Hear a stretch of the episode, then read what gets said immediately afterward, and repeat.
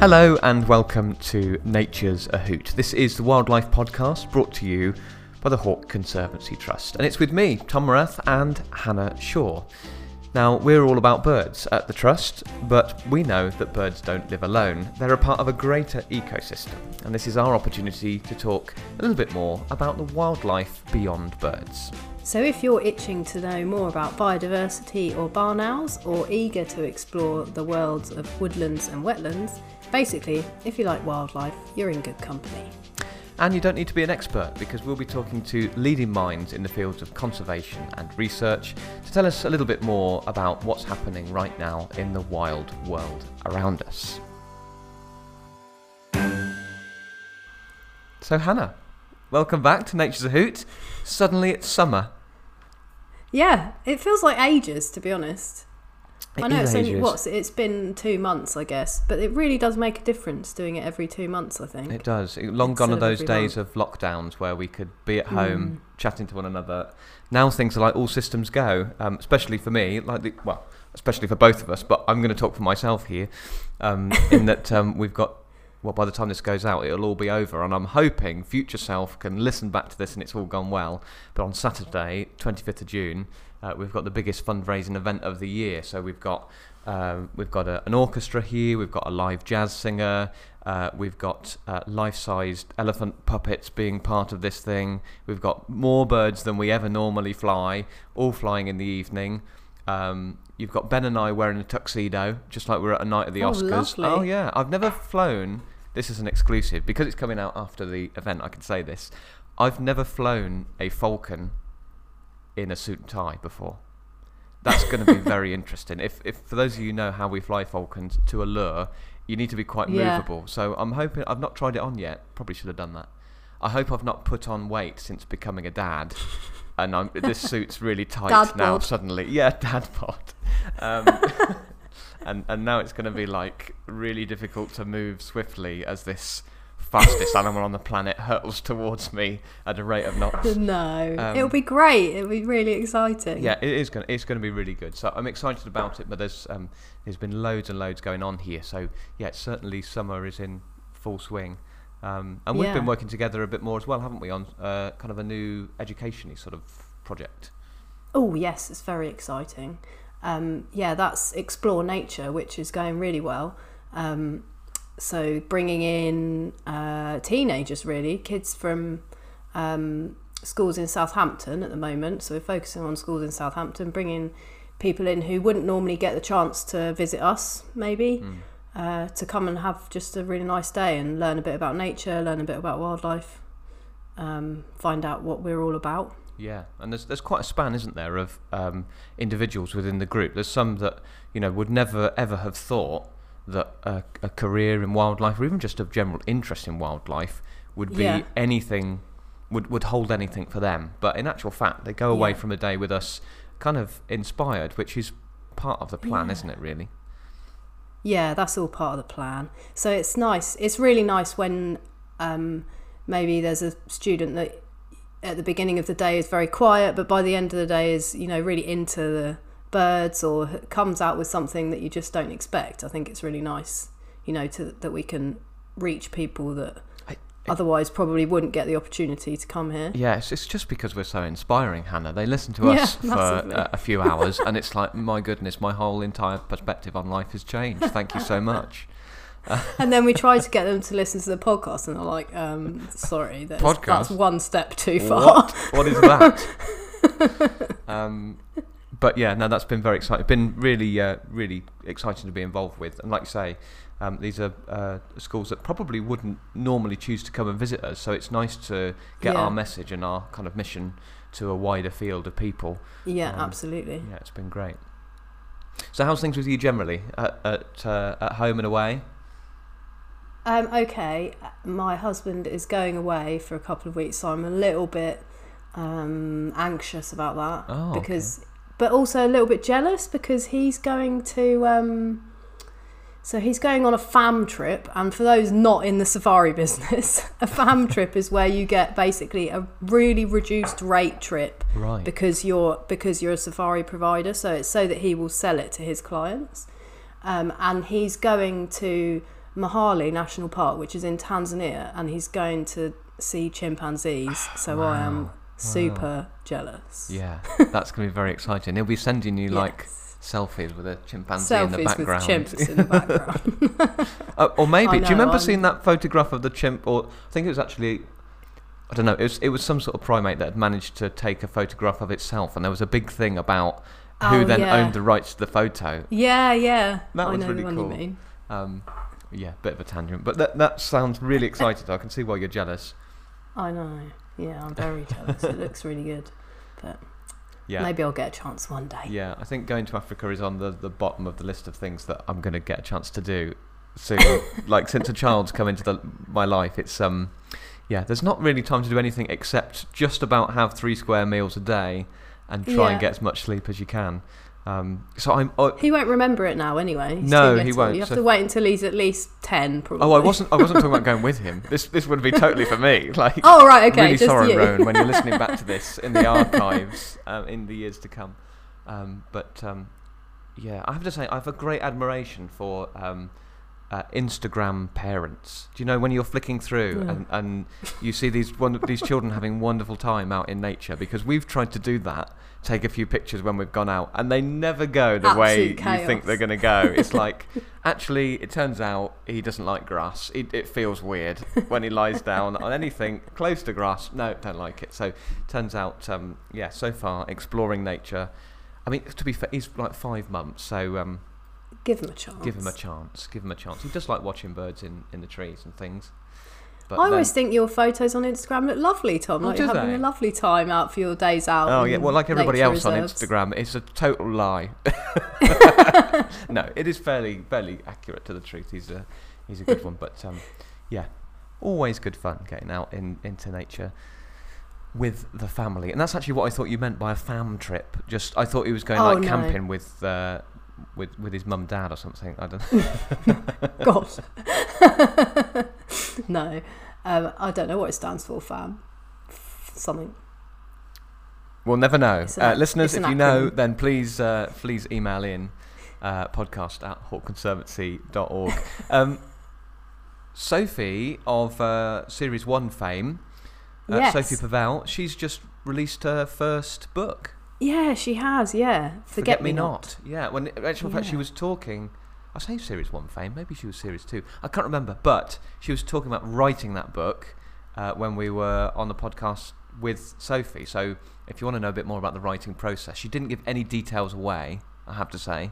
No, she was very secretive. Um, but it's out now. We're kind of fast forward a year or so. and well, um, she was writing it. Yeah, she was writing it when she came on, I think, or researching it, writing it, Mm. because we put her in contact with Matt Stevens, and she chatted to Matt about. Um, That's our UK conservation biologist. Yeah. Um, Matt, our conservation biologist, about um, merlins. So that's one of the species. So the book is about uh, 10, s- I think it's 10 species that are um, sort of the forgotten species and that are affected by climate change. And um, yeah, Merlin was one of them, and she did chat to Matt. And Matt is quoted in the book. Yes, Merlin. So Sophie chatted to uh, Dr. Matt Stevens, our UK conservation biologist about merlins. So that's very exciting that we we get a little mention in the book, a little thank you at the end. That's really nice. Yeah, we get a little acknowledgement at the end, and she's got a really good section at the end where she's got um, lists of like inspiring conservation organisations, and and our name does feature, which is nice. That's brilliant. Yeah. Yeah. Um, yeah, I'm, no, I'm really excited. Are you reading at the moment? I am reading it at the moment. I've got to the Guillemots, I think. I've finished the Seagrass, so exciting. Oh, nice. No spoilers, please, because I'm not. I'm not begun just yet. Um, I think I'm gonna. I think I'm gonna go um, with the audio book. Actually, I quite like audio books, especially one like on a drive-in to work or home, or just when you're going out on a walk. I quite like an audio book, and I think Sophie did the audio book herself, didn't she? So nice to listen to the author. So I've got that ready and waiting. I just haven't begun just yet. So, Sophie, uh, kind of congratulations from us. Uh, we know you've made it the big time now, and uh, we're small fry, but you know, congrats, and uh, really looking forward to uh, getting stuck into to the audiobook when when we can. So, Hannah, it's probably time we did our matter of fact challenge. Now, can you remember what last time's matter of fact challenge was? It was a long time ago, two months ago. Um, Best insect? Best Was it? pollinator? oh, it was, yeah, best pollinator. Yeah, you I are right. I don't know who won. Do you know what? I don't actually know who won. We usually get told Probably these me. things. But probably you. Yeah, probably you. um, I did a lemur. you did do a lemur. You did a black and white ruffed lemur. Um, which is pretty cool, and I think actually clinched it on the, the cuteness factor because I went for the wasp, and predictably, uh, actually there was a few Wasps fans for the cute. wasp, um, but uh, yeah, wasps don't get the, the, the tick next to cute. Um, so well done, uh, but it's all still to play for this time. Um, should we dive in?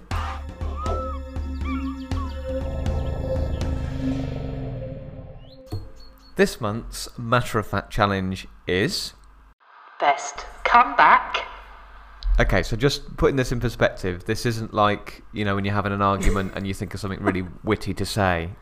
Uh, this is to do with species that have been on the brink and then they've been brought back by conservation Or maybe even completely extinct. Oh, yeah, so they've actually gone extinct and then come back totally. Yeah, okay. Um, I, I Yeah. wasn't aware of that, so I haven't gone with that sort of animal. Uh, would you like to go first oh, it doesn't second? matter. You go first. Um, I'm going to be on brand with mine. Um, I'm going to go with the uh, Californian California condor, um, who quite amazingly was really on the brink of extinction in the 1980s. Um, falling to I think what it says here uh, 22 in the early 1980s.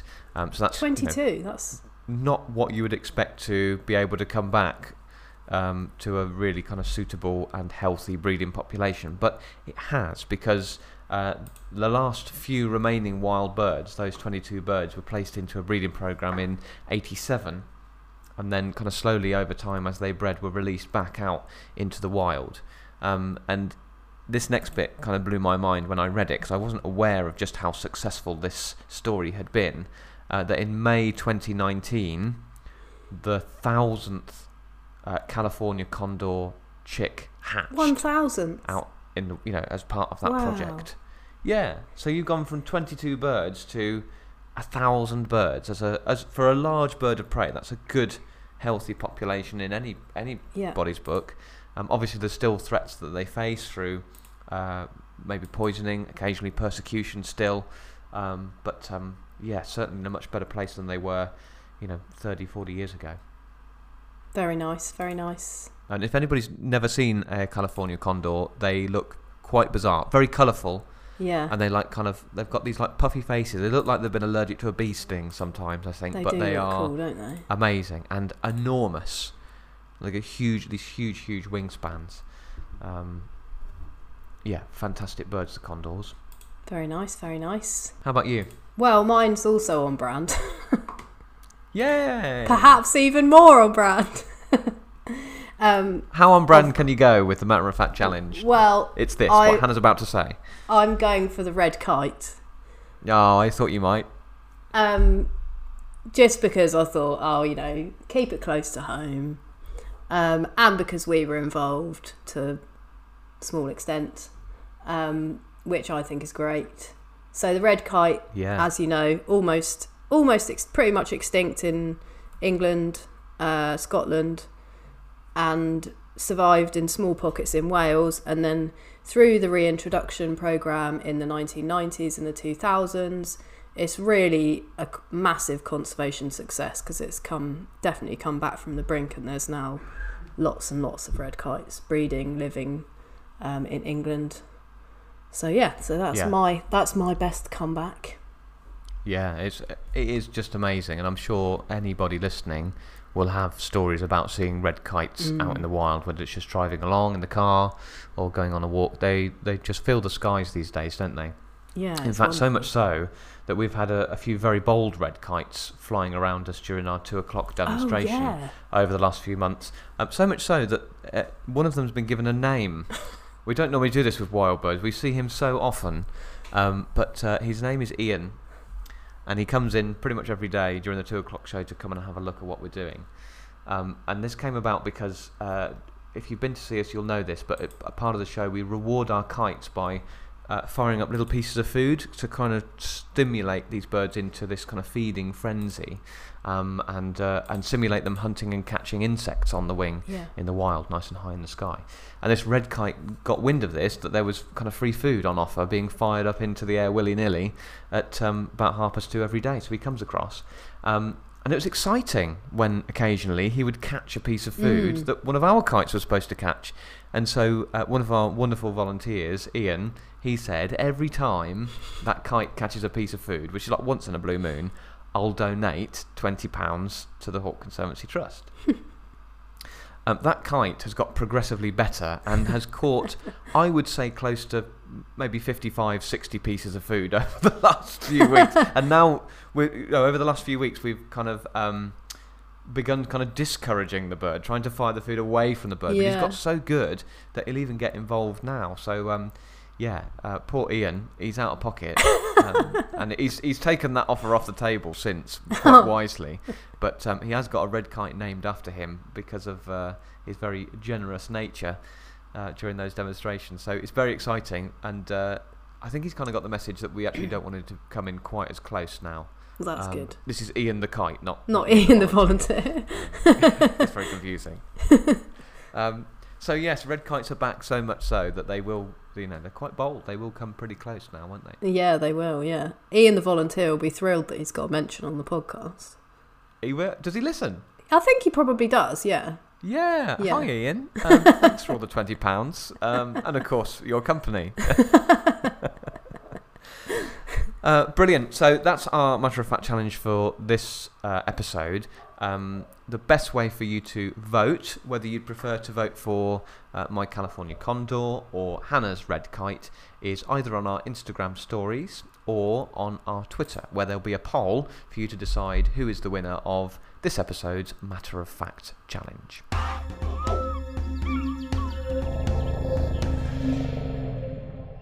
So last time, uh, Hannah, we spoke to uh, Dawood Qureshi, didn't we? We did. Um, all about uh, their kind of beginnings, really, the inception of their work in storytelling for wildlife. Yes. So now working as uh, a member of the team on the BBC Natural History Unit, which Yeah. is like a dream job for any naturalist, really.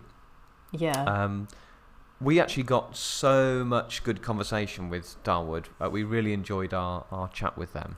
Um, that we split their interview into two halves. So you got part one last time, yeah. um, and today we're bringing you more Dawood. And, and you know everything's right with the world when we're bringing people more Dawood. I think there needs to be more Dawoods in the world. yeah, definitely. She's such an inspirational, an inspirational storyteller. So it's just really nice to hear from her again. And because we had such a lovely chat, I think it will be good to have that follow up. And this time we chatted a bit more um, about sort of how we can get um, nature to be more inclusive, a bit more about diversity, and um, Dawood's sort of experiences with that and growing up and how it was for them growing up, getting into nature and things. So it's really really interesting chat. So I think it's an important thing to sort of talk about really. It is, yeah. So let's go into it then. This was part two of our interview with Dawood Qureshi.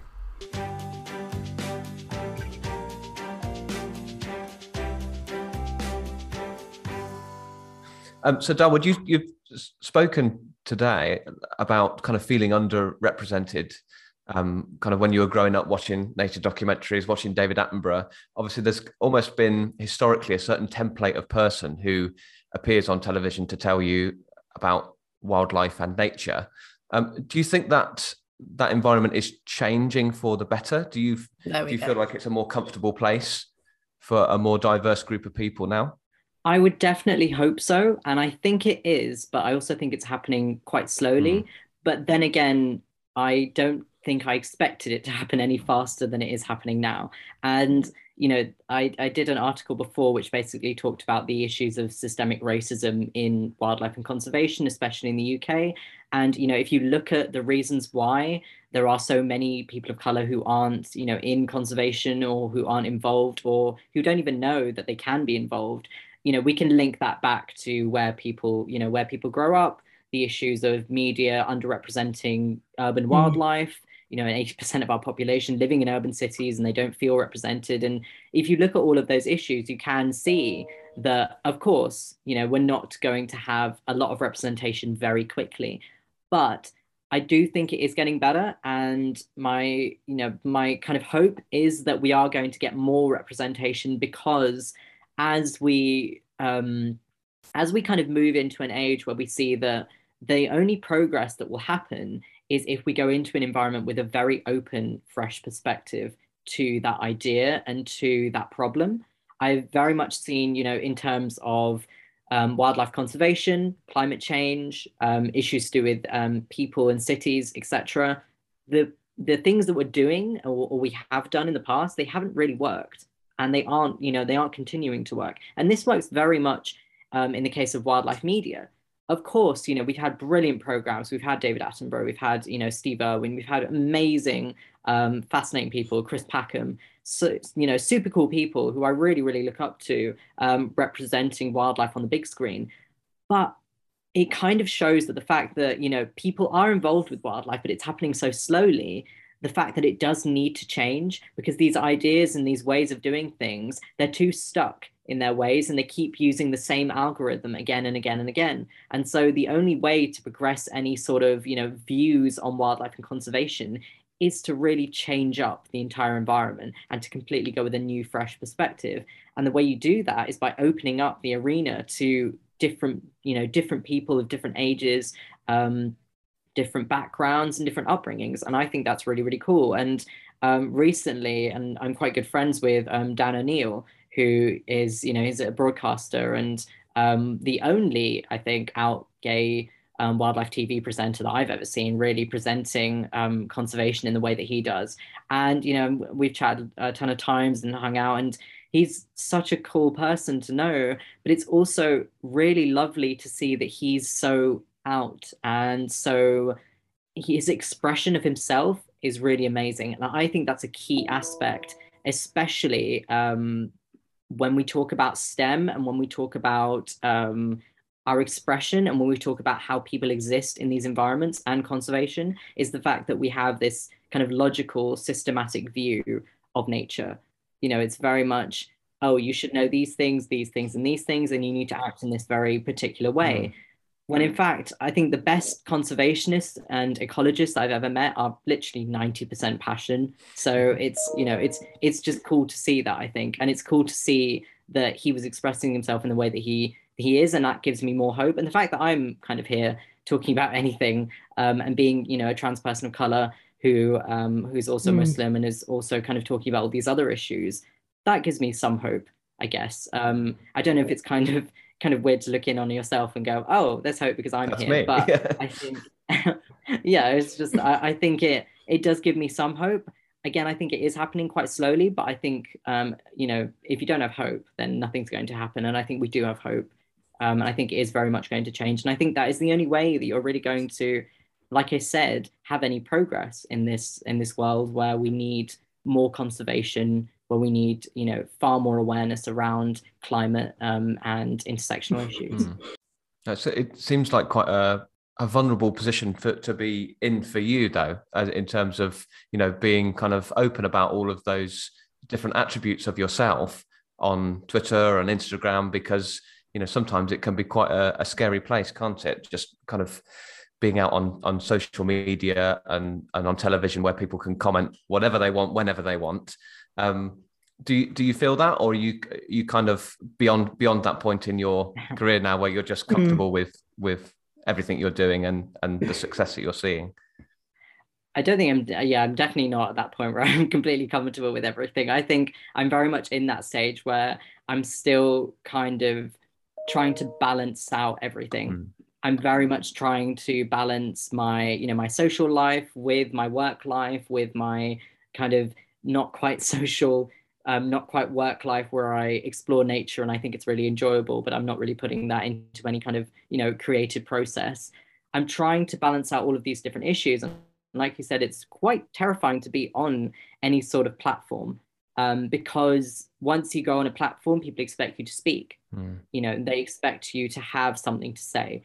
And a lot of the time, I don't really have anything useful to say. I'm just kind of sitting in my room thinking about, I don't know, something very random. Um, and it's probably to do with Beatles or something. you know, it's very, it's a very kind of interesting place to be because you often feel, um, and like you, yeah, I think you made this point before, you feel like you need to be an expert you feel like you need to bring everyone up to date with a lot of different issues. And I definitely feel that a lot of the time, um, especially um, as someone who's a person of color and queer. You know, that this is a world that often, um, especially in the society we live in, doesn't know a lot about um, queer people of color in terms of how we process things, how we work, what the best way is to address, you know, different aspects or problems of our lives.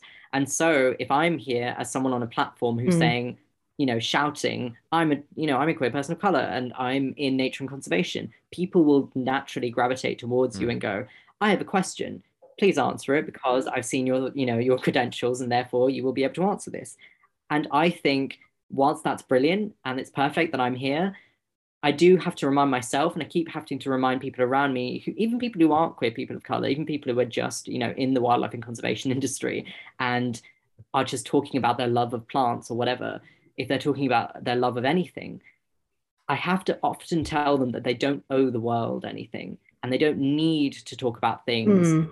just because someone's asked them to talk about that thing or they don't need to respond to something that someone said just because they are who they are. And i have to remind myself of that all the time because you know at the end of the day we are doing these things because we love them and we enjoy them. We're not doing them because we feel like we're trying to fill i guess a gap or we shouldn't be doing them because we feel like we need to fill a gap of you know a gap in the world almost because that will naturally happen through your enjoyment and through the process of you being passionate about this topic anyway.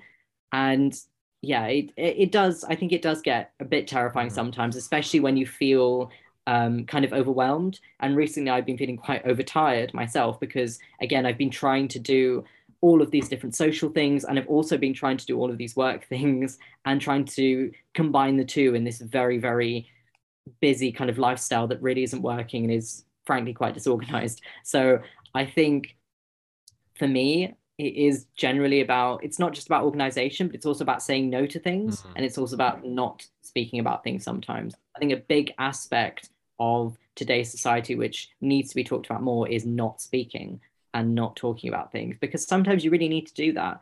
You know sometimes there'll be an issue that comes up and it directly you know affects me but i don't have to speak about it. Not not if i don't want yeah. to.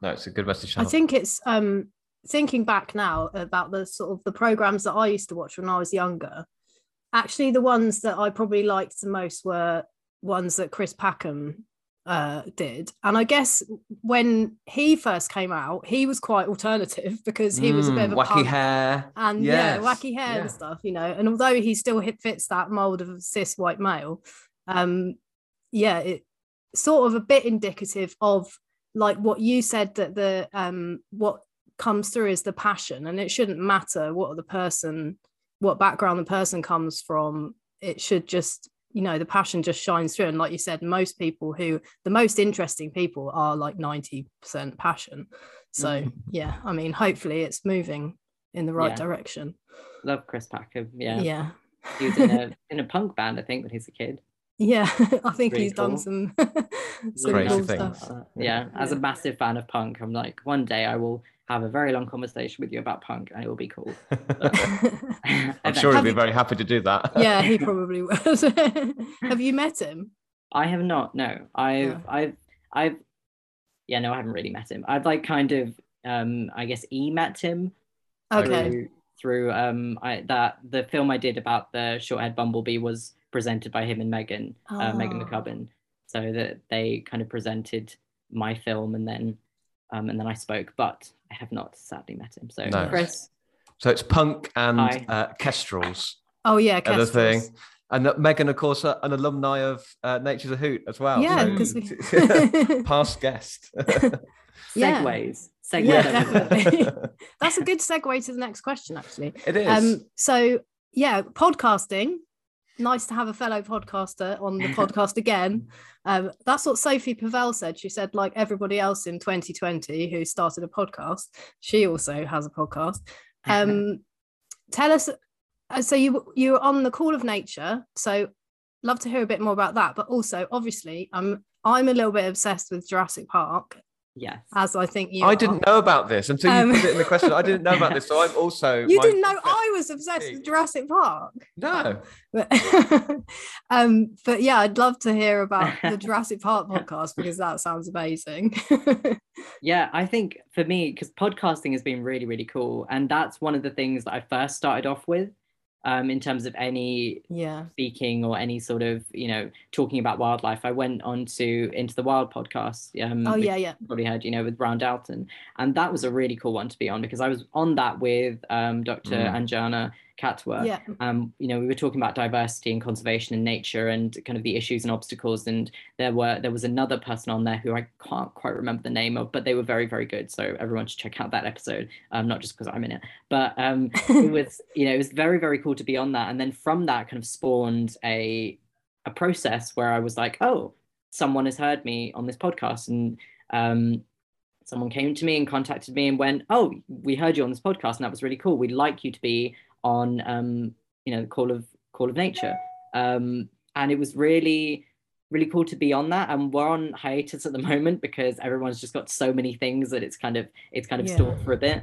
But it was very nice to be on that and to learn about the recording process you know to learn about the fact that you can stop start things wherever you want you can edit things out. Um, you know we'll, we'll have people on and we'll be able to ask them about our favorite things to do with that topic or we'll be able to write an episode or we'll be able to you know chat with people about our favorite topics our favorite um, organisms i remember i did a feature on tardigrades which was really, Oh really yes, I listened to that one yesterday. It was brilliant. oh that's cool yeah that that was really nice to to kind of do that and i think podcasting is this new avenue of communication that i'd never really tapped into before because to be Yeah. honest i have the attention span of a stone i cannot pay attention to things if they're not in front of my eyes. So i found that really hard sometimes to kind of listen to a podcast and stay focused on what they were saying.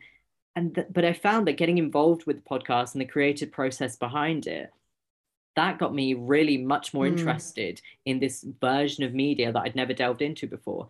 And it really kind of opened it up for me because it, you know it's it has its links. This kind of this um i guess this um what's the word for it putting on a pedestal of different Mm. medias like you know film movies books it's actually quite ableist if you you know a, a lot of these different ways of talking about these different medias as Mm. being the sole way that we you know in taking in Yeah. any sort of knowledge there are a lot of ways that these can't be accessible to a lot of different people. And so podcasting and radio that should still exist and that should definitely Yeah. still grow because these are ways that can be very very interesting and very useful to a lot of different people.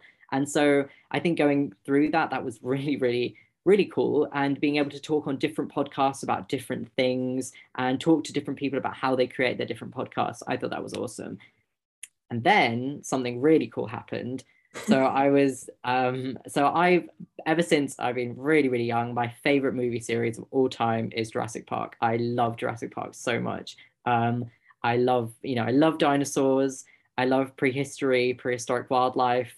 I've watched so many prehistoric programs like walking with beasts walking with dinosaurs um you know primeval loads I remember that show. That was great. love primeval. Primeval is a top quality show i think very sad because the first few seasons were the best. I don't know what happened after Yeah, that it went downhill. um it went slightly downhill. But you know i love prehistory and i love looking at the kind of the concepts and the theories to do with wildlife that existed in that era. I think that's just so awesome.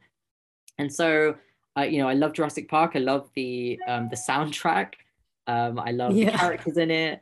It's amazing. Um i love reading up about the different kind of concepts and theories about how they came up with the different dinosaurs and the animatronics and the movies i just think that's awesome and so when someone contacted me from the natural history museum um, because that's where they work to go oh we do you know because i tweeted um, I tweeted basically saying, if someone doesn't get me on to talk about Jurassic Park, um, yeah. I'm going to make a podcast and talk about Jurassic Park. That's the only thing I'll talk about. So someone better do it.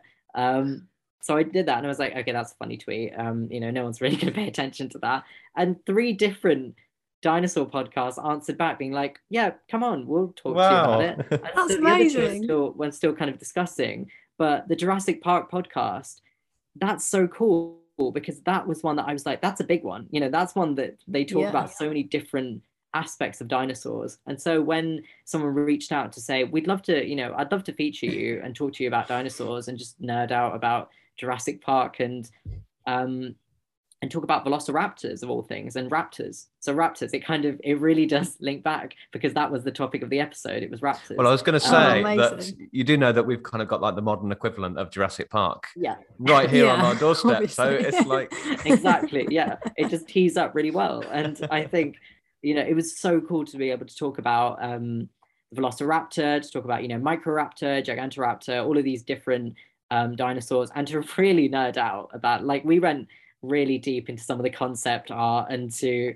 kind of talk about Jeff Goldblum and you know the you know different people um, different actors that have been on it and the fact that oh you know scientists thought this dinosaur would be cool but steven spielberg didn't. And you know it's just it's it was really interesting and really cool to be able to nerd out about that. Um, and to also talk about jurassic world you know and the fact that they've got really amazing things like that like mothering raptors and they've got you know they've got different dinosaurs in that and they also talk about it's just I could go on forever and ever and ever about dinosaurs and about my different, you know, the different interests that I have around it. And so it was really cool to be able to do that.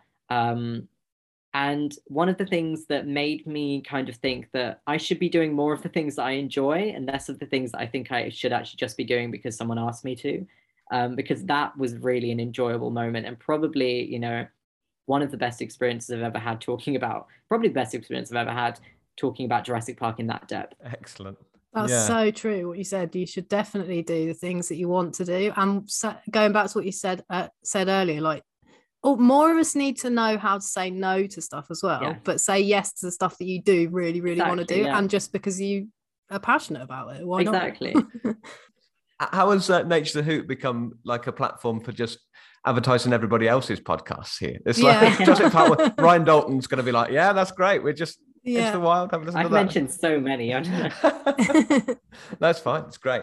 Um, so obviously, we just talked about how it's really important to kind of have that slight disconnect between enjoying yourself and working.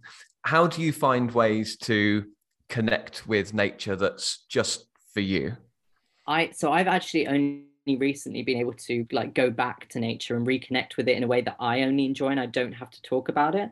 Um, and that's literally just going to the local park or going to an area of Mm. green. You know, there's lots of them in Bristol now that I've I've moved here, and it's really it's really cool to see all these different green spaces around. But before, when I was in Portsmouth, um, I used to be by the sea, and so it was only you know it was only 15 minutes or so away. So I'd just walk down to the ocean, sit on the beach, do a beach comb, you know, look for shark egg cases, look for, you know, um, different eggs of different species, look for lots of different corals. And it was really cool to just be able to wind down and hear the ocean. And when I left that, I felt really kind of Mm. sad because I thought, you know, there's nothing to help me, to help ground me and to help remind me that the natural world is somewhere that I should enjoy. And okay, it's very cool that I get to be able to speak about it in such depth and to raise awareness to the issues.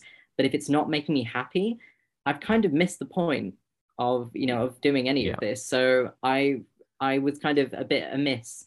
Um, but I found local parks to go Mm. to, and I just like going to them and walking very slowly through the woods or through the trees um, and just walking into kind of areas where there's lots of different bird species. And I don't have to, you know, film them or take pictures of them or write about them. I Yeah. just have to sit there and just think about the fact I don't even have to identify them because sometimes I feel like it's almost a stress to me to go into areas and think, what is that species? You know, it's, it's a lot of the time it's really cool and I love it. But sometimes you go into that space and you're like, I don't actually have to think about what that species is or identify in my head. I just mm. have to enjoy the fact that there's this amazing creature next to me or there's this amazing creature that I can see in the distance and you know there's all of this nature around me and I think I'd kind of I'd lost that in this commercializing of nature that sometimes happens, especially when you're on Instagram or especially when you're on when you're on Twitter and Yeah. you're talking about nature all the time as part of your job. You feel like everything you see needs to be shown and you need to talk about it in depth. Yeah. It's kind of performative, isn't Exactly. it? That's the exact word. It Mm. becomes very performative, and I never really want. I never want to be someone who performs a love of nature because that would be terrible. Yeah, definitely. I think it's so important to have that separation, like you said, where you do just have that for yourself and you and you don't have to put the pressure on yourself because I do that as well. I'll be like, right, I'm gonna go for a walk in the woods and I'm gonna identify all these trees, and I'm gonna look at all these birds, and then you Yeah. just feel like stressed out that you haven't Totally the same. identified Totally enough the same. stuff.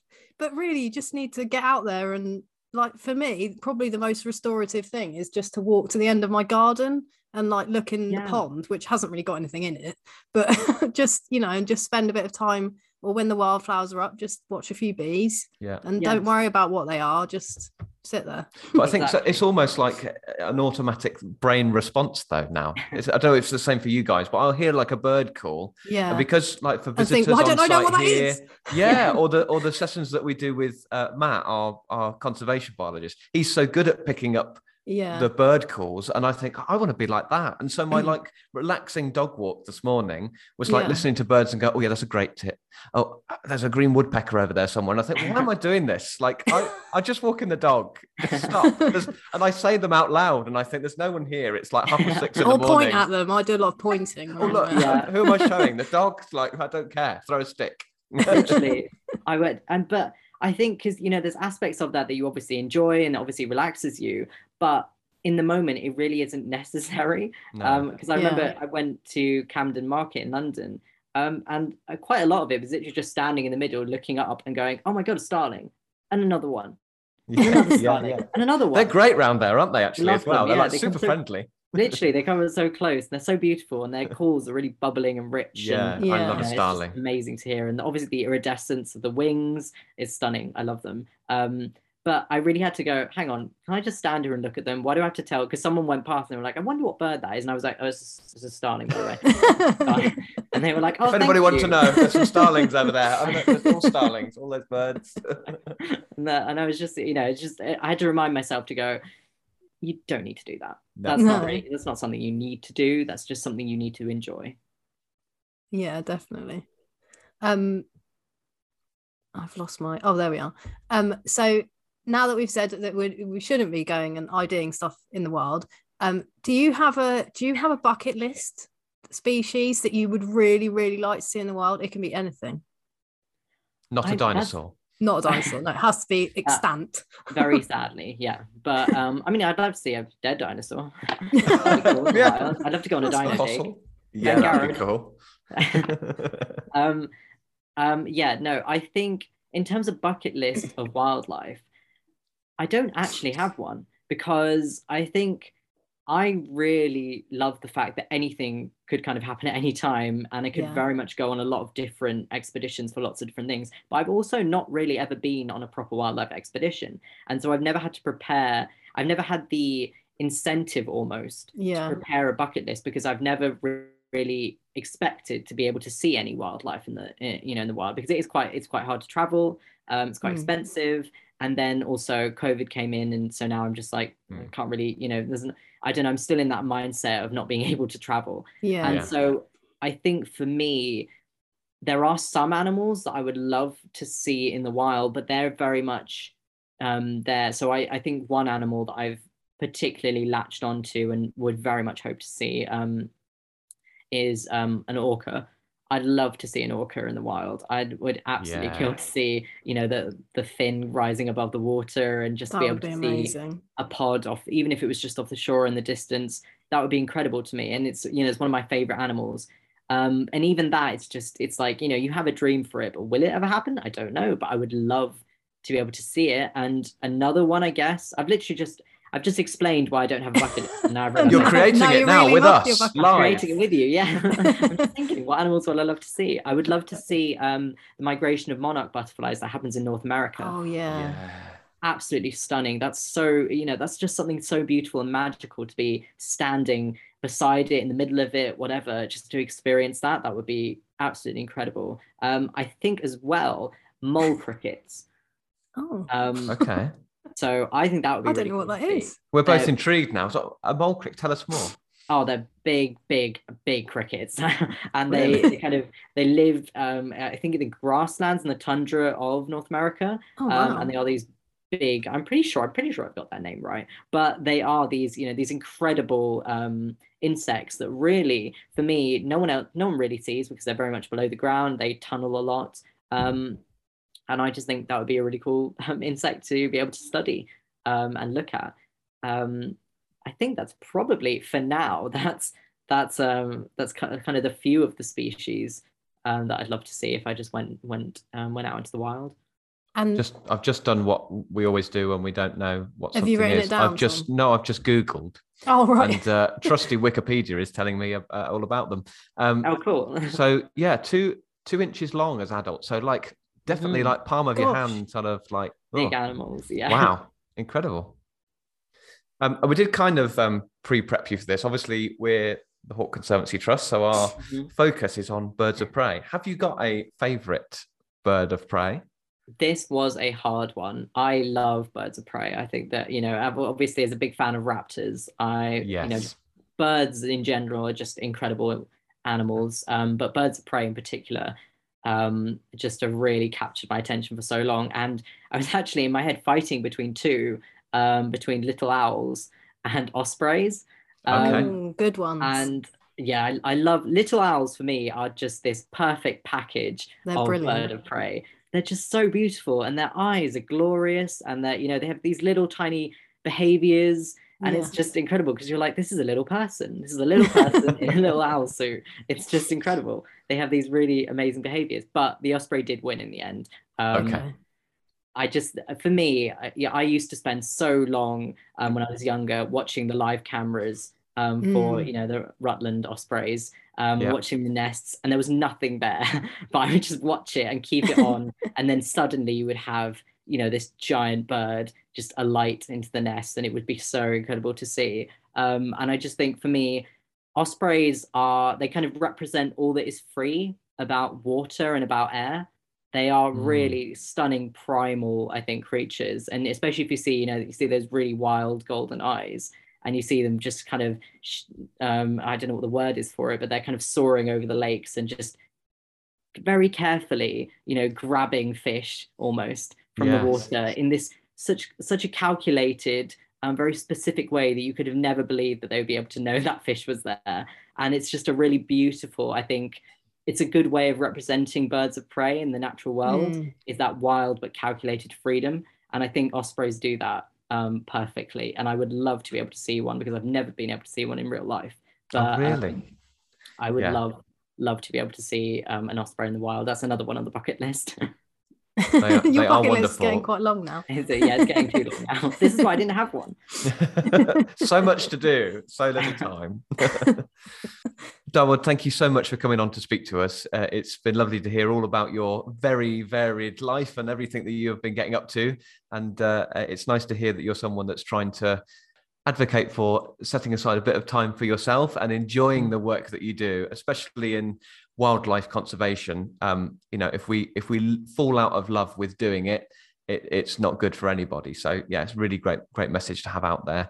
Um, yeah, thank you so much for, for coming on the show. Yeah, thank you, Dawood. yeah it's been an it's been an absolute pleasure um yeah i'm really happy we had this conversation i feel so much more empowered now um to go out and actually enjoy nature and not do things for the sake of filming them so that's really really cool but yeah thank you for having me and i hope we get to meet in person when i come and see all the wonderful Yeah, work. please come to see us. Definitely do.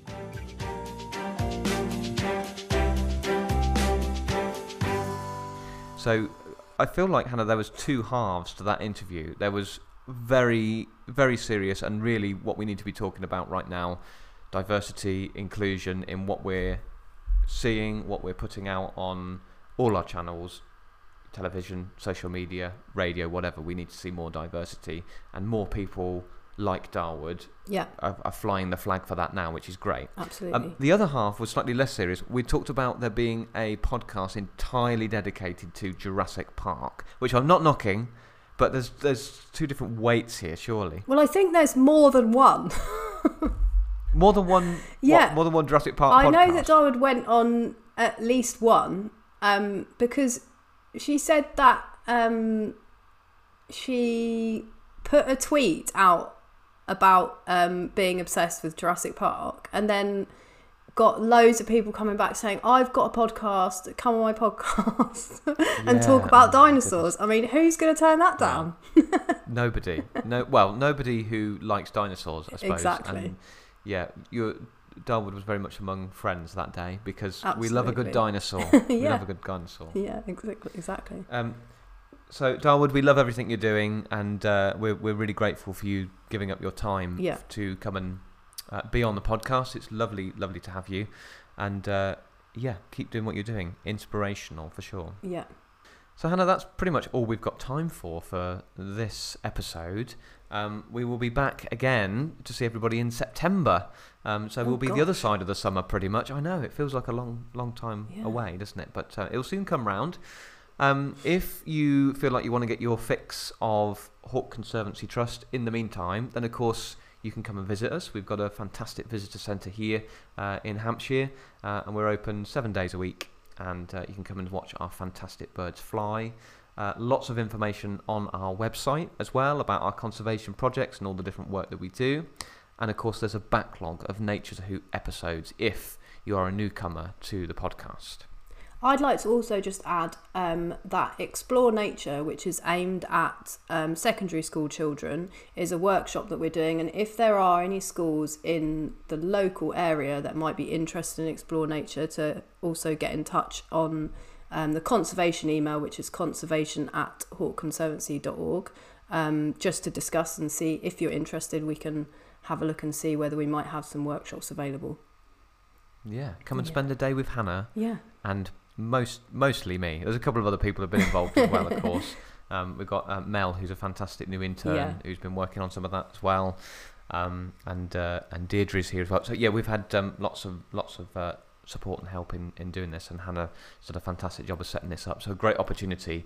Seize it if you can. If you're a secondary school teacher and you think there's a group there that would benefit, um, seize the opportunity Yeah. for, for, for this great experience. Anyway, thank you everybody for tuning in. Uh, remember, you can subscribe wherever you get your podcasts so you never miss out on an episode. Also, remember to vote on our Instagram stories or on our Twitter poll for our Matter of, Cha- Matter of Fact challenge. Yep. And We will. Oh. See you next time. See you next time. Bye. Bye. Bye.